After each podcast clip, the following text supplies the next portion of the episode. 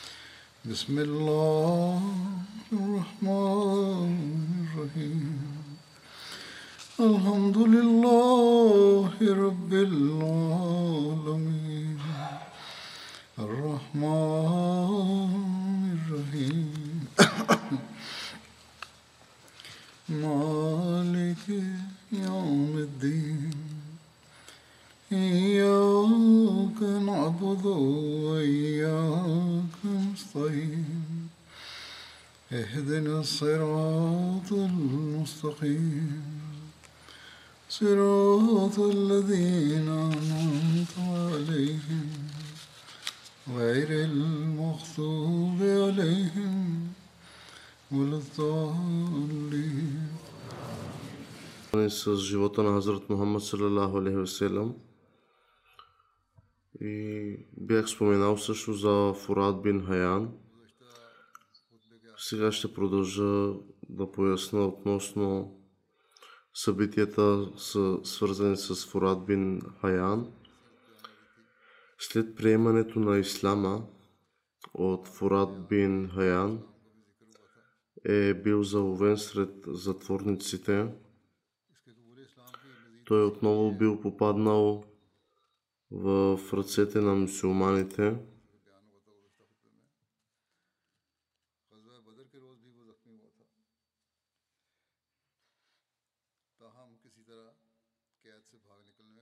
Но той каза, че аз ако отново а, съм...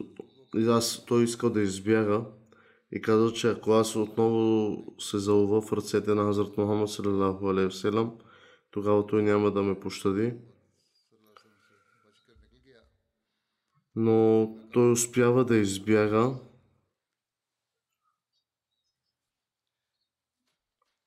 Като послушал Хазрат Абу Бакър да приеме Ислама, този път, след като беше заловен, Хазрат Абу Бакър попитал дали е научил този път, че Фурат отговори, че като този път избяга, няма да бъде заловен отново.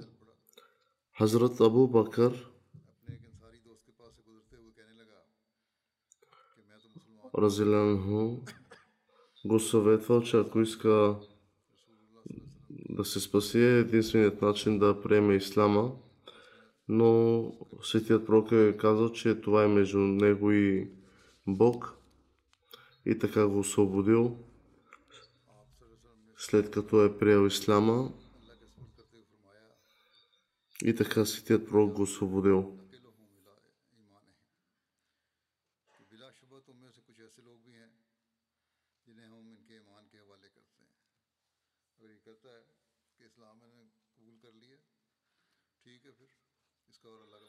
В едно друго събитие се споменава, че Хазрат Заед бин Харса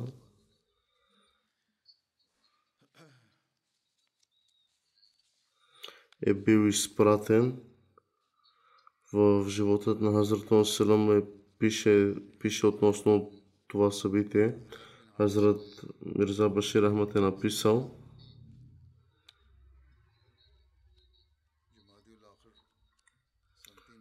че имала опасност отново за мусулманите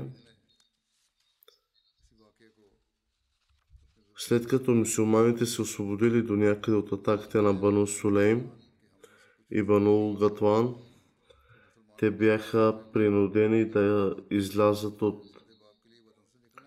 родината си, за да премахнат друга заплаха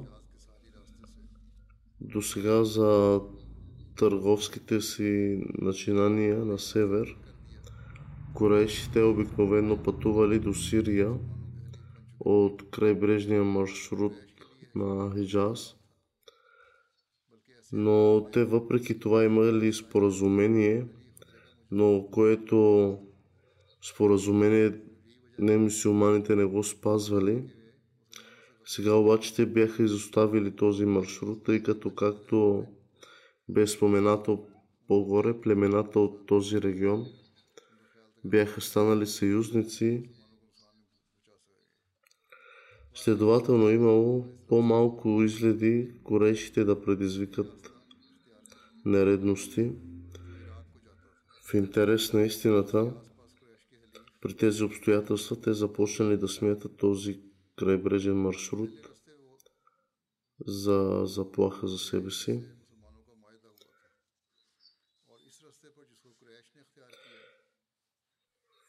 В тези случаи те вече бяха изоставили този маршрут и започнали да пътуват от маршрута на Анадж, който водеше към Ирак.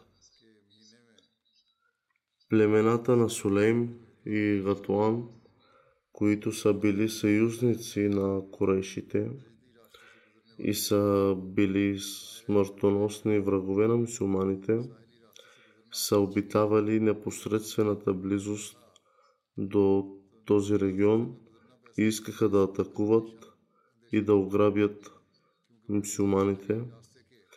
Като такъв през месец Джумадия Ал-Ахир светият пророк Хазрат Мухаммад салалаху получил информацията, че търговски керван търговски керван на корейшите от Мека ще премине по този път към Наджд.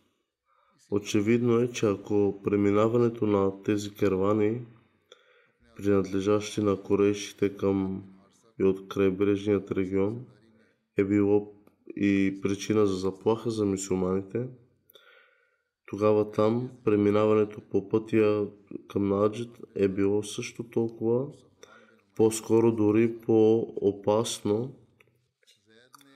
Причината е, че за разлика от крайбрежния път, този нов маршрут е обитаван от съюзници на корейшите, които като корейши, корейшите са били жадни за кръвта на мусулманите – за корейшите беше много лесно да обединят силите си с тях и да започнат внезапна атака срещу Медина през нощта или да извършат друг акт на зло.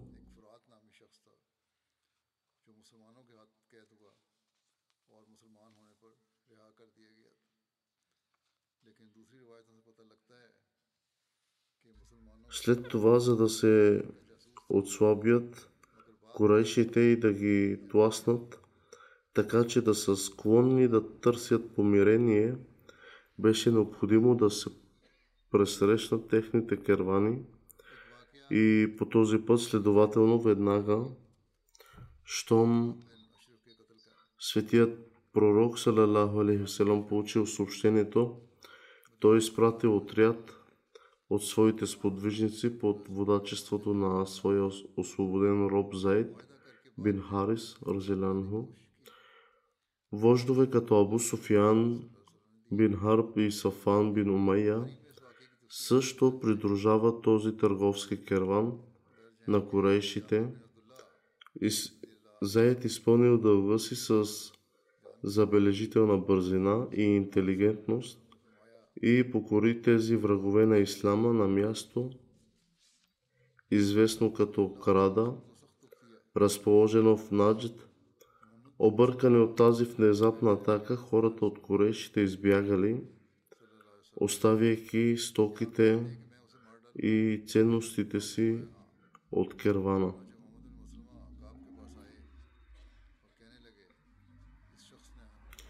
Заид бин Харис, разелянху, и неговите спътници се върнаха в Медина с успех и триумф, с голяма спечелена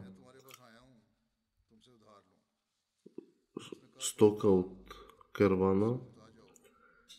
Някои историци пишат, че водачът на този керван от корешите е бил човек на име Фурат, който бил пленен от ръцете на мусулманите и след това освободен след приемането на ислама. Въпреки това от други събития се установява, че той е бил идолопоклонник и бил натоварен с задачата да шпионира мусулманите, но по-късно, след като станал мусулманин, той емигрирал в Медина.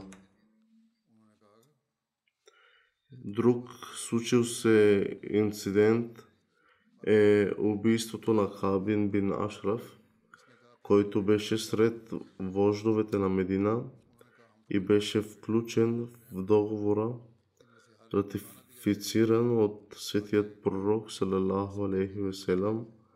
Въпреки това, след като се съгласили с този договор, те започнали открито да разпространяват безредици и така в крайна сметка светият пророк наредил той да бъде осъден и задържан.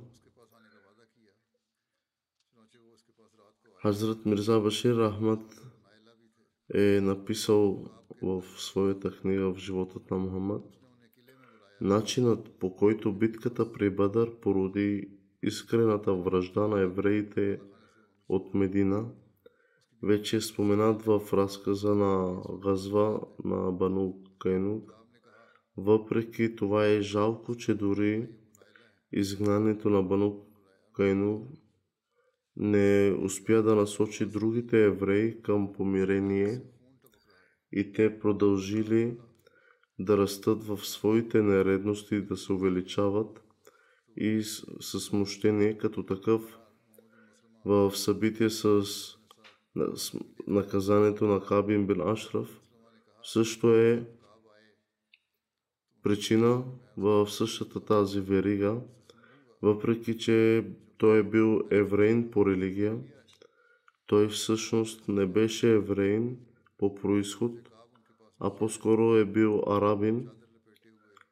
Баща му Ашраф е бил много умен и хитър човек от Бану Нибхан, който дошъл в Медина и развил отношения с Бану Надир и станал техен съюзник.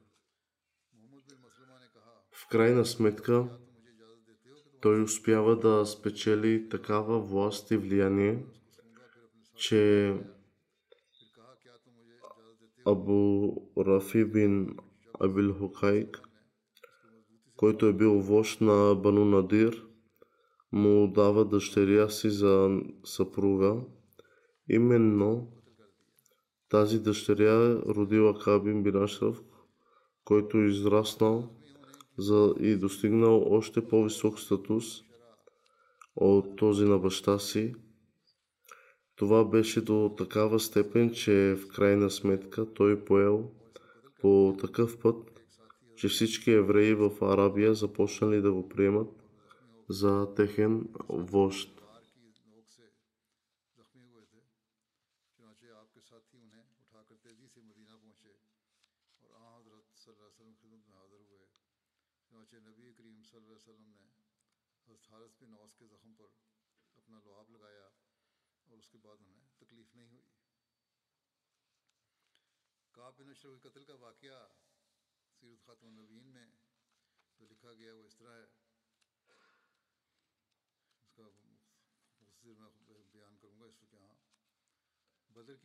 Освен, че баща му беше умен и силен мъж,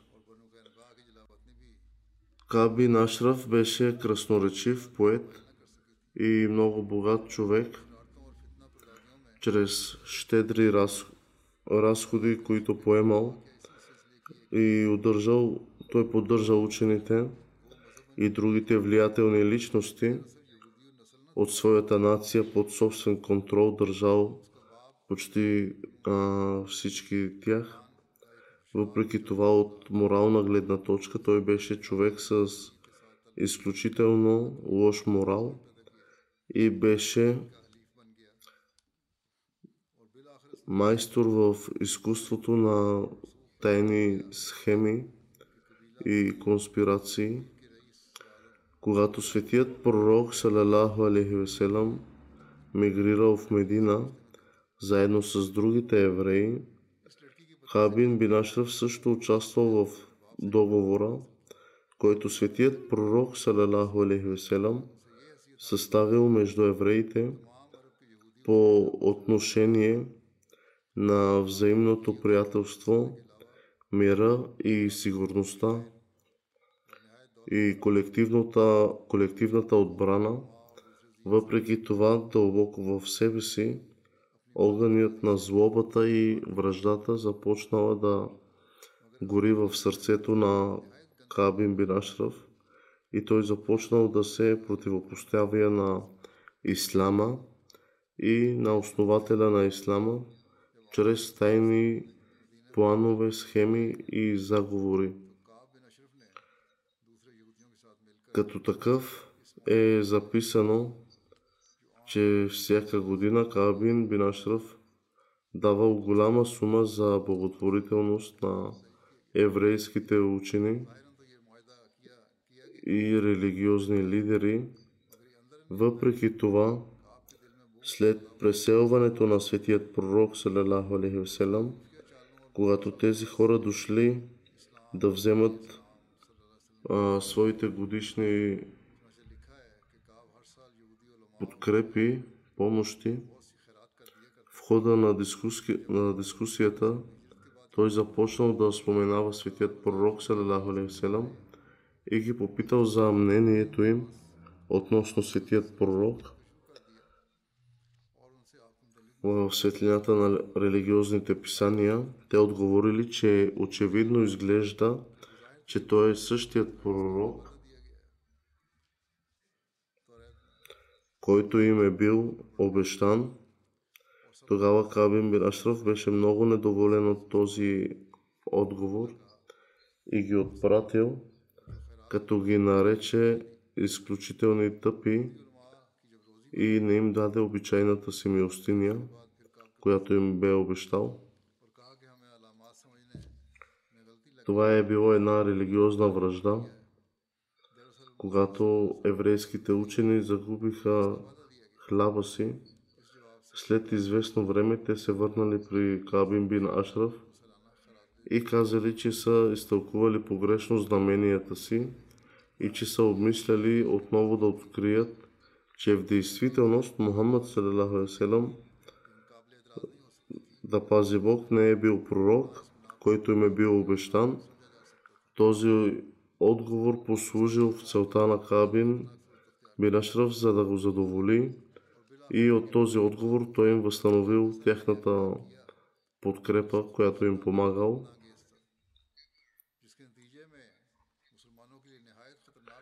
Във всеки случай това беше просто религиозно противопоставяне, което въпреки че беше изразено по неприятен начин, изобщо не можело да предизвика възражения, нито пък можеше да бъде подведен под отговорност само по тази причина.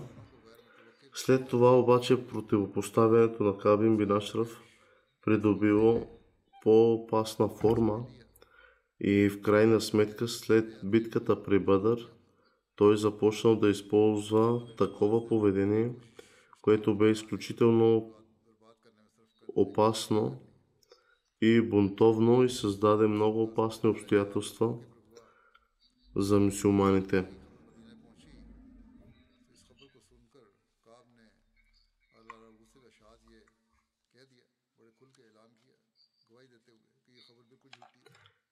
В действителност, преди битката при Бадър,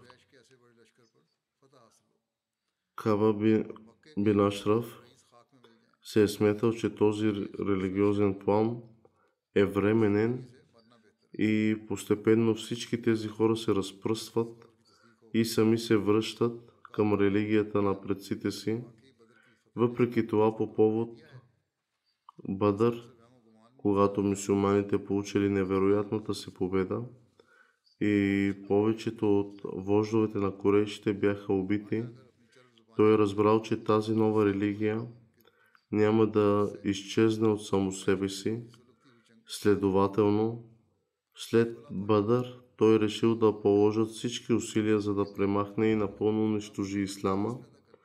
И първият му план на израз, неговата сърдечна злоба и ревност беше в случая, когато новината за победата на Бадър достигнала до Медина. След като чул тази новина в началото, той казал, че тази новина изглежда невярна, защото е невъзможно Мухаммад салалаху да триумфира на толкова голяма армия от корейшите и такива прочути вождове на Мека да бъдат смесени на прах.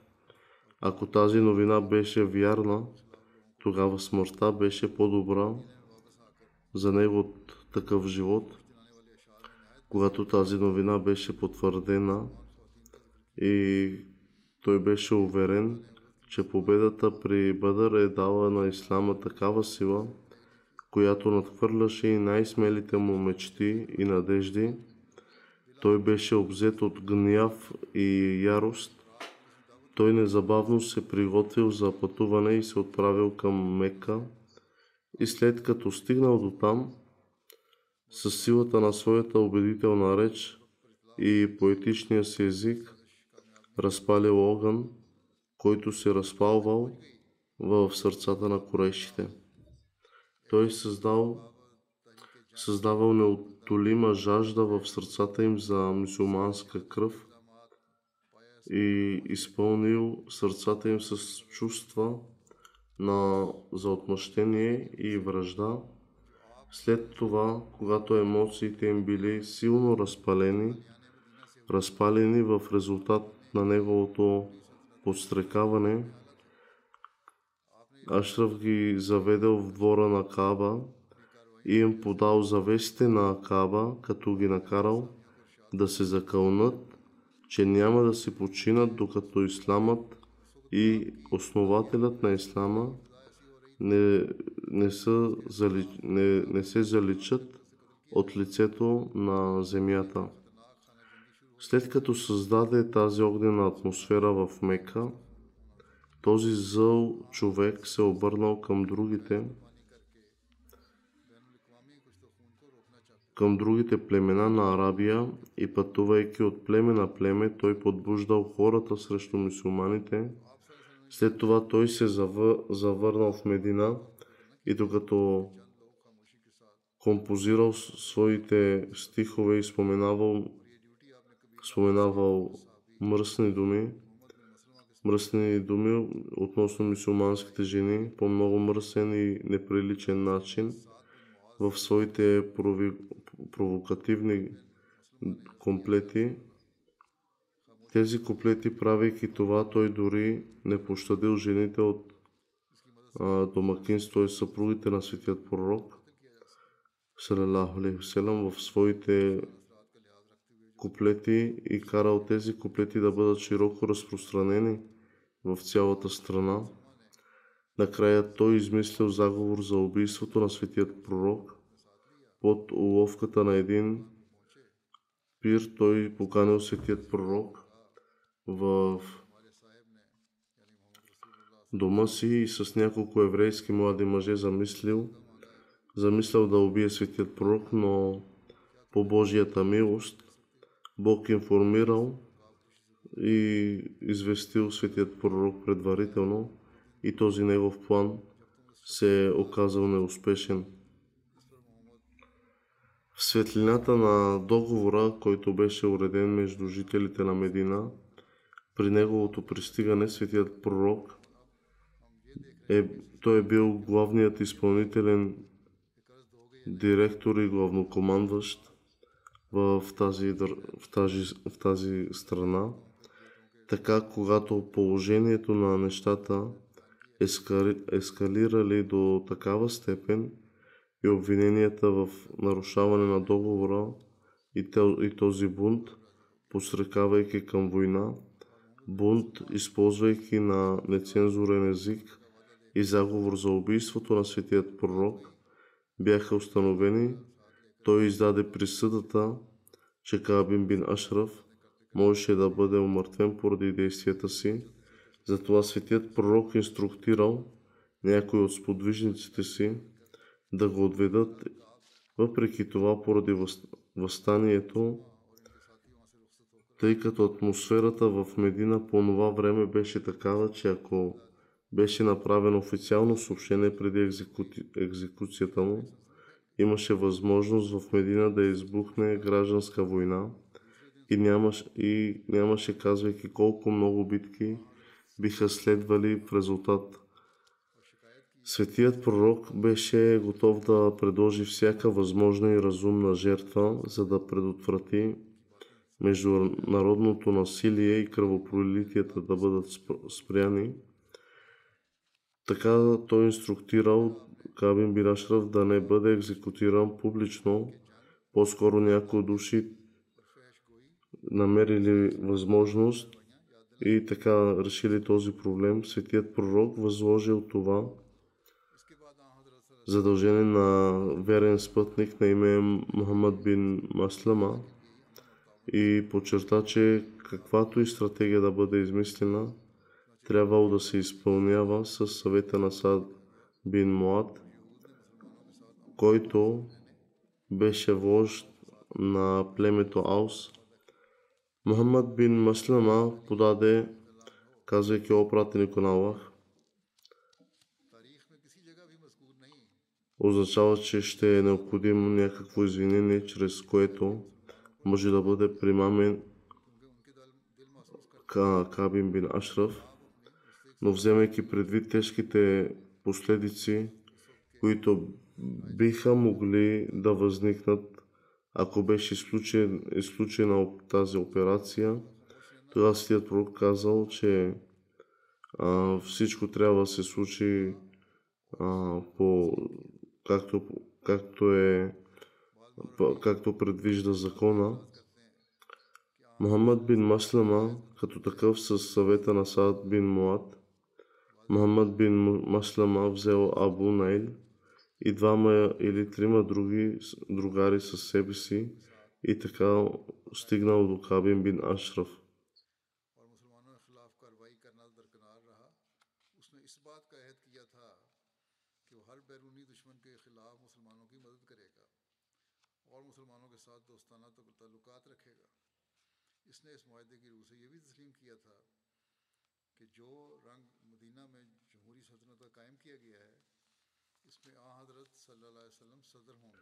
Докато бил управляващ светият пророк в а, своята страна, евреите са представили своите проблеми и своите дела, които светият пророк им ги разрешавал, използвайки тяхното учение –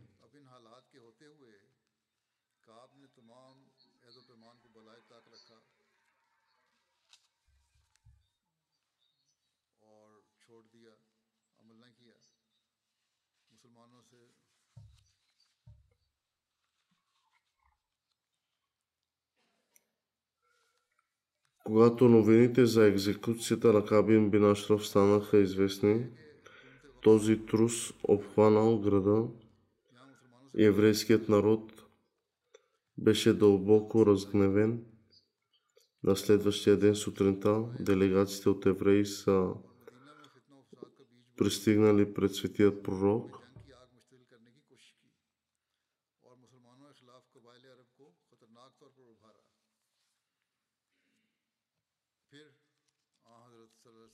народ, който беше дълбоко разгневен. На следващия ден сутринта делегациите от евреи са се представили пред светият пророк и се оплакали, че техният лидер Кабин бин Ашраф е бил убит по такъв начин. Светият пророк изслушал тяхните оплаквания и тогава светият пророк им казал, че вие знаете ли за неговите престъпления, заговори и бунтове, които кроял толкова дълго, за които Кааб е виновен. След това светият пророк накратко им напомнил за всички зли планове, за които Каб беше виновен, нарушаването на договора, посрекавайки към война, бунт, използване на нецензурен език и заговор за убийството на светият пророк. След това хората се оплашиха и не казаха нито дума, т.е. делегацията от евреите. След това светият пророк каза, че поне от тук нататък би било добре да живееме в мир и хармония и да не всявате семето на връжда, семето на връждата, което, която поражда насилие и безредици. Като такъв със съгласието на евреите беше изготвен нов договор и евреите отново обещаха да живеят с мусулманите в мир и хармония и да се въздържат от насилие и безредици. Този договор беше поверен на Хазрат Али Разеланху. Освен това, никъде в историята не е записано, че след това евреите някога са споменавали убийството на Хабин бин Ашраф и са обвинявали мусулманите, тъй като в сърцата си те са знаели, че Кабин бин Ашраф е получил справедливо наказание, което му се е полагало според еврейския закон. Някои западни историци доста са изхабили перата си по въпроса за убийството на Кабин бин Ашраф и представяйки този инцидент като неприятно петно върху светият пророк, която, а, като го упрекват и а, те повдигват обвинения срещу него, но това, което трябва да се поручи е, че първо дали тази екзекуция сама по себе си е оправдана, оправдано действие или не. Второ, оправдан ли е методът, който е използван за тази екзекуция или не. По отношение на първия въпрос, трябва да се помни, че Кабин бин Ашраф е сключил официално споразумение за мир и сигурност със светият пророк, след като той го провалил. Този заговор срещу мусулманите бе изключи, изключен, особено когато той се съгласил да подкрепя мусулманите срещу всички външни врагове и да поддържа приятелски отношения с мусулманите. По силата на този договор той също беше приел, че светият пророк ще бъде главният на страната, която бе създадена в Медина и че присъдата на светият пророк ще бъде правно обвързаща във всички спорове. Следователно, историческите доказателства доказват, че според този договор евреите ще представят своите дела пред светият пророк и той ще им издава присъди и решения според техния закон, като такъв в случай на прелюбодейство евреин и еврейка са били наказвани, наказвани с убиване с камъни според закона на Тора. При тези обстоятелства, пренебрегвайки всичките си договори и споразумения, Кабин бин Ашраф извършил предателство срещу мусулманите. Всъщност, срещу самото правителство по това време също, той пося семето на насилието и безредиците, безредиците в Медина. Той се опита да разпали огън на война в страната и опасно, опасна подстрека племената на Арабия срещу мусулманите. Той композирал провокативни куплети срещу мусулманските жени и хора, докато композирал и заговорничил да убие светият пророк. Освен това, всичко това беше направено в такова време, когато мусулманите вече бяха заобиколени от трудности от четирите си посоки и смъртоносните зверове на Арабия бяха поводяли от жаждата за мусулманската кръв. Състоянието на сподвижниците бе такова, че нито денят преминавал спокойно, нито нощта, поради опасността от враженско нападение. Те дори не можеха да спят нощем, При тези обстоятелства престъплението на Кабин бин Ашраф изисква ли някаква форма на наказание или оправдание, тогава имаше ли някакво наказание по-малко от смърт, което можеше да сложи край на това небрежно поведение на евреите? Не вярвам, че някой безпристрастен човек може да счита екзекуцията на Кабин бин Ашраф за несправедливо действие, дори днес в страни, които са известни като цивилизовани, когато престъпник е виновен за престъпления като бунт, нарушаване на договори, подстрекаване, неспазване на закони и под...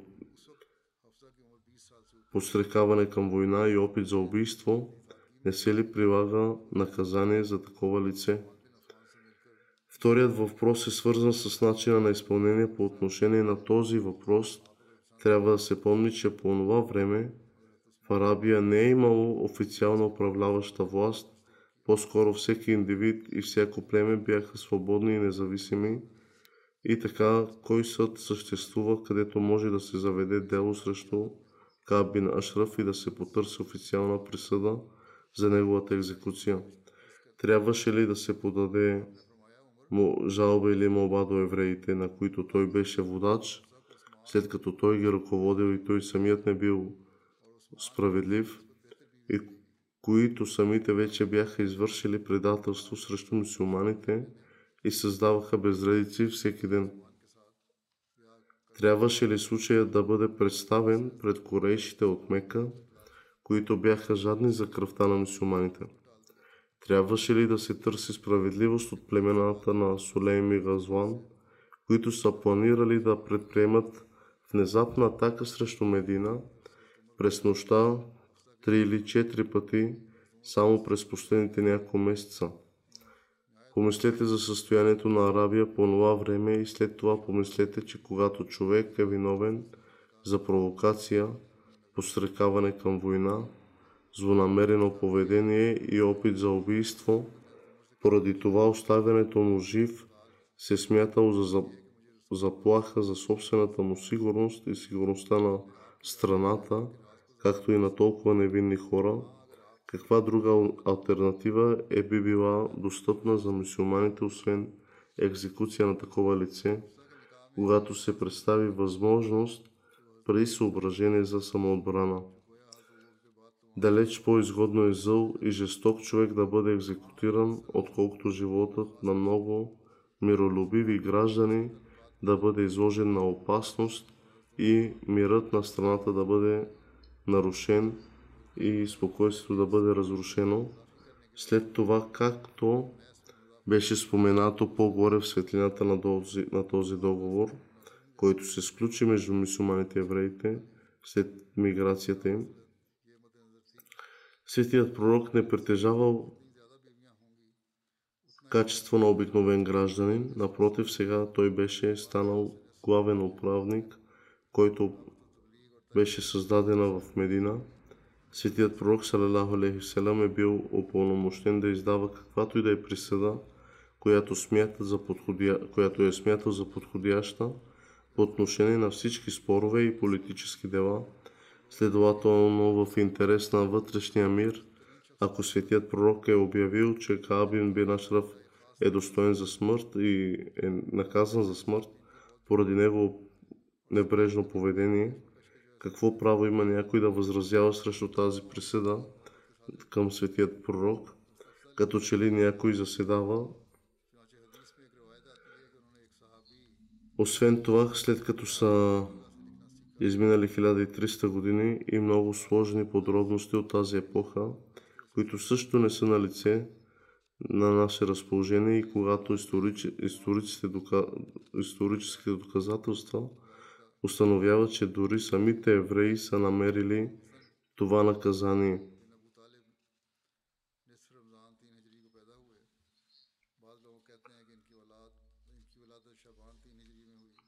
Дори самите евреи са намерили това наказание на Кавин бин Ашраф за разумно и никой не е възразил към това, след като разбрали неговите действия и намерения.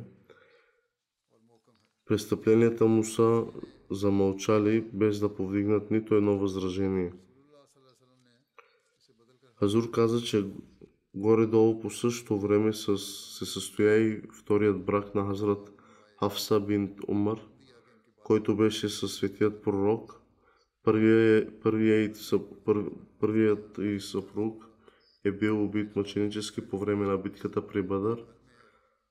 Хазур цитира Хазрат Мирза Башир Ахмад, който е написал, че Хазрат Умар е имал дъщеря на име Хафса, която била омъжена за верен сподвижник Ханис бин Худафа, който участвал в битката при Бадър и след Бадър при завръщането си в Медина Ханис се разболява и не успява да се възстанови от болестта си.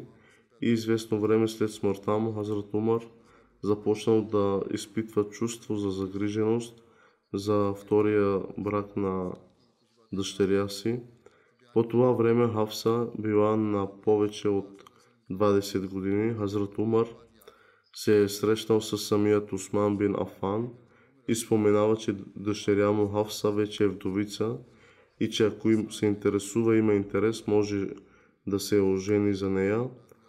Тогава Хазрат Осман обаче избегнал тази тема и след това Хазрат Умар го споменава на Хазрат Абу Бакър, споменал, но това също запазило мълчание и не отговорил. При това Хазрат Умар беше дълбоко натъжен и в това състояние на съжаление той, се, той отишъл и представил своето, своето натъжение пред своята тъга пред светият пророк и представил целия, целия си проблем. Светият пророк отговорил, о, Омар, изобщо не тъжи, не се, не се тревожи. Ако Аллах пожелае, Хавса ще намери по-добър съпруг от Осман и Абу Бакър и Осман ще получи по-добра жена от Хавса. Светият пророк каза това, защото вече възнамерявал да се ожени за Хавса и да даде собствената си дъщеря на Ум Умми Калсум за жена на Хазрат Осман, както Хазрат Осман, така и Хазрат Абу Бакър са били наясно с това и за това са отхвърлили предложението и молбата на Хазрат Умар.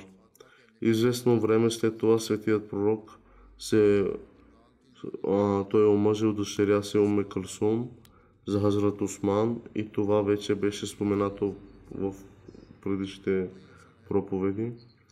След това светият пророк сам изпратил предложение до Хазрат Умар за дъщ... неговата дъщеря. Какво повече можеше да иска Хазрат Умар? Той много радостно прие това предложение. Хазрат Хавса е омъжена за светият пророк и става част от неговото семейство. Когато този брак се състоя, Хазрат Абу Бакър каза на Хазрат Умар, че може би сърцето ви е натъжено заради мен. Факт е, че вече бях наясно с намерението за светият пророк, но не можех да разкрия неговата тайна без разрешение. Разбира се, ако светият пророк не беше възнамерявал това, с най-голямо удоволствие щях да се оженя за Хавса.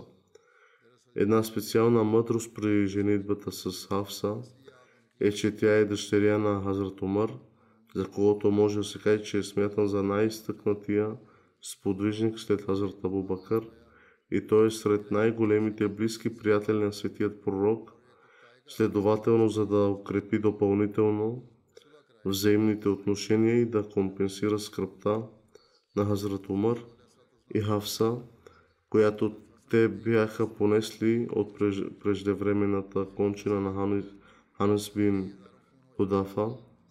Светият пророк смятал, че уместно е да се ожени за Хавса. Друга обща мъдрост, която се разглеждаше, беше, че ако светият пророк имаше по-голям брой съпруги, тогава задачите по и целта за проповядване и разпространение, както и образование и обучение, биха могли да се изпълнят в много по-широк мащаб, с по-голяма лекота и в по-отличен начин сред жените, които съставляват половината, ако не повече от половината от световно население в някои отношения.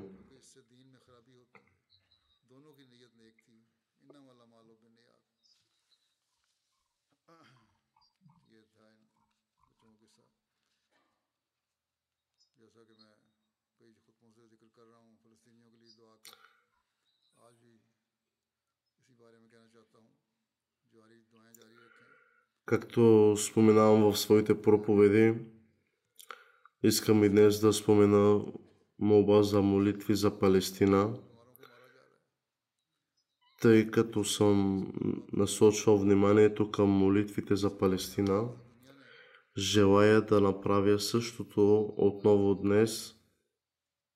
Всеки трябва да, всеки трябва да продължи да се молим.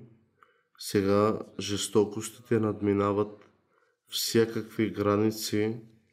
В името на борбата срещу Хамас биват убивани невинни деца, жени и възрастни. Този така наречен цивилизован свят е изоставил всички правила на войната. Нека Аллах даде мъдрост на мусулманските страни.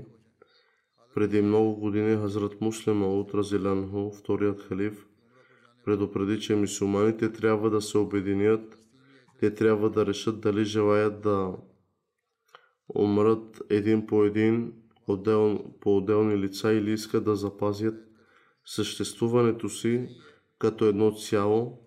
Само тези хора да разберат това днес и да се обединят.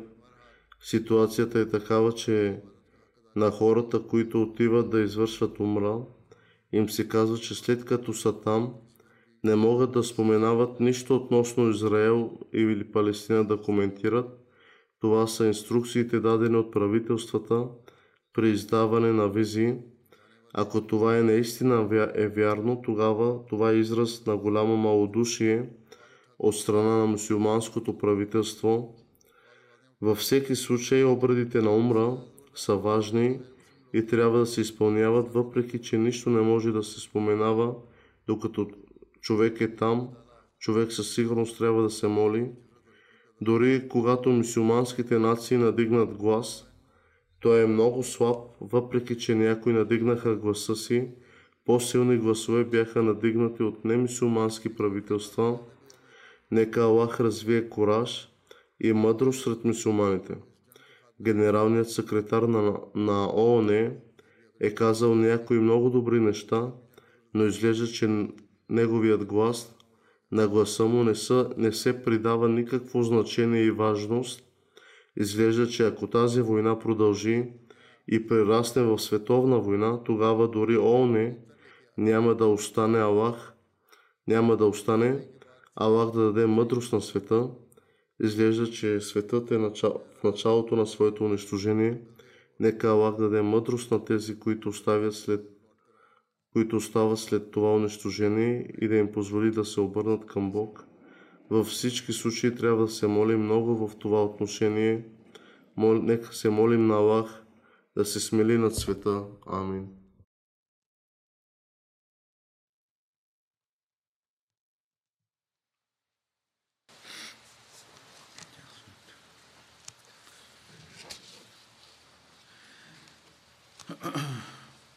الحمد لله الحمد لله نحمده ونستعينه ونستغفره ونؤمن به ونتوكل عليه. ونعوذ بالله من شرور أنفسنا ومن سيئات أعمالنا.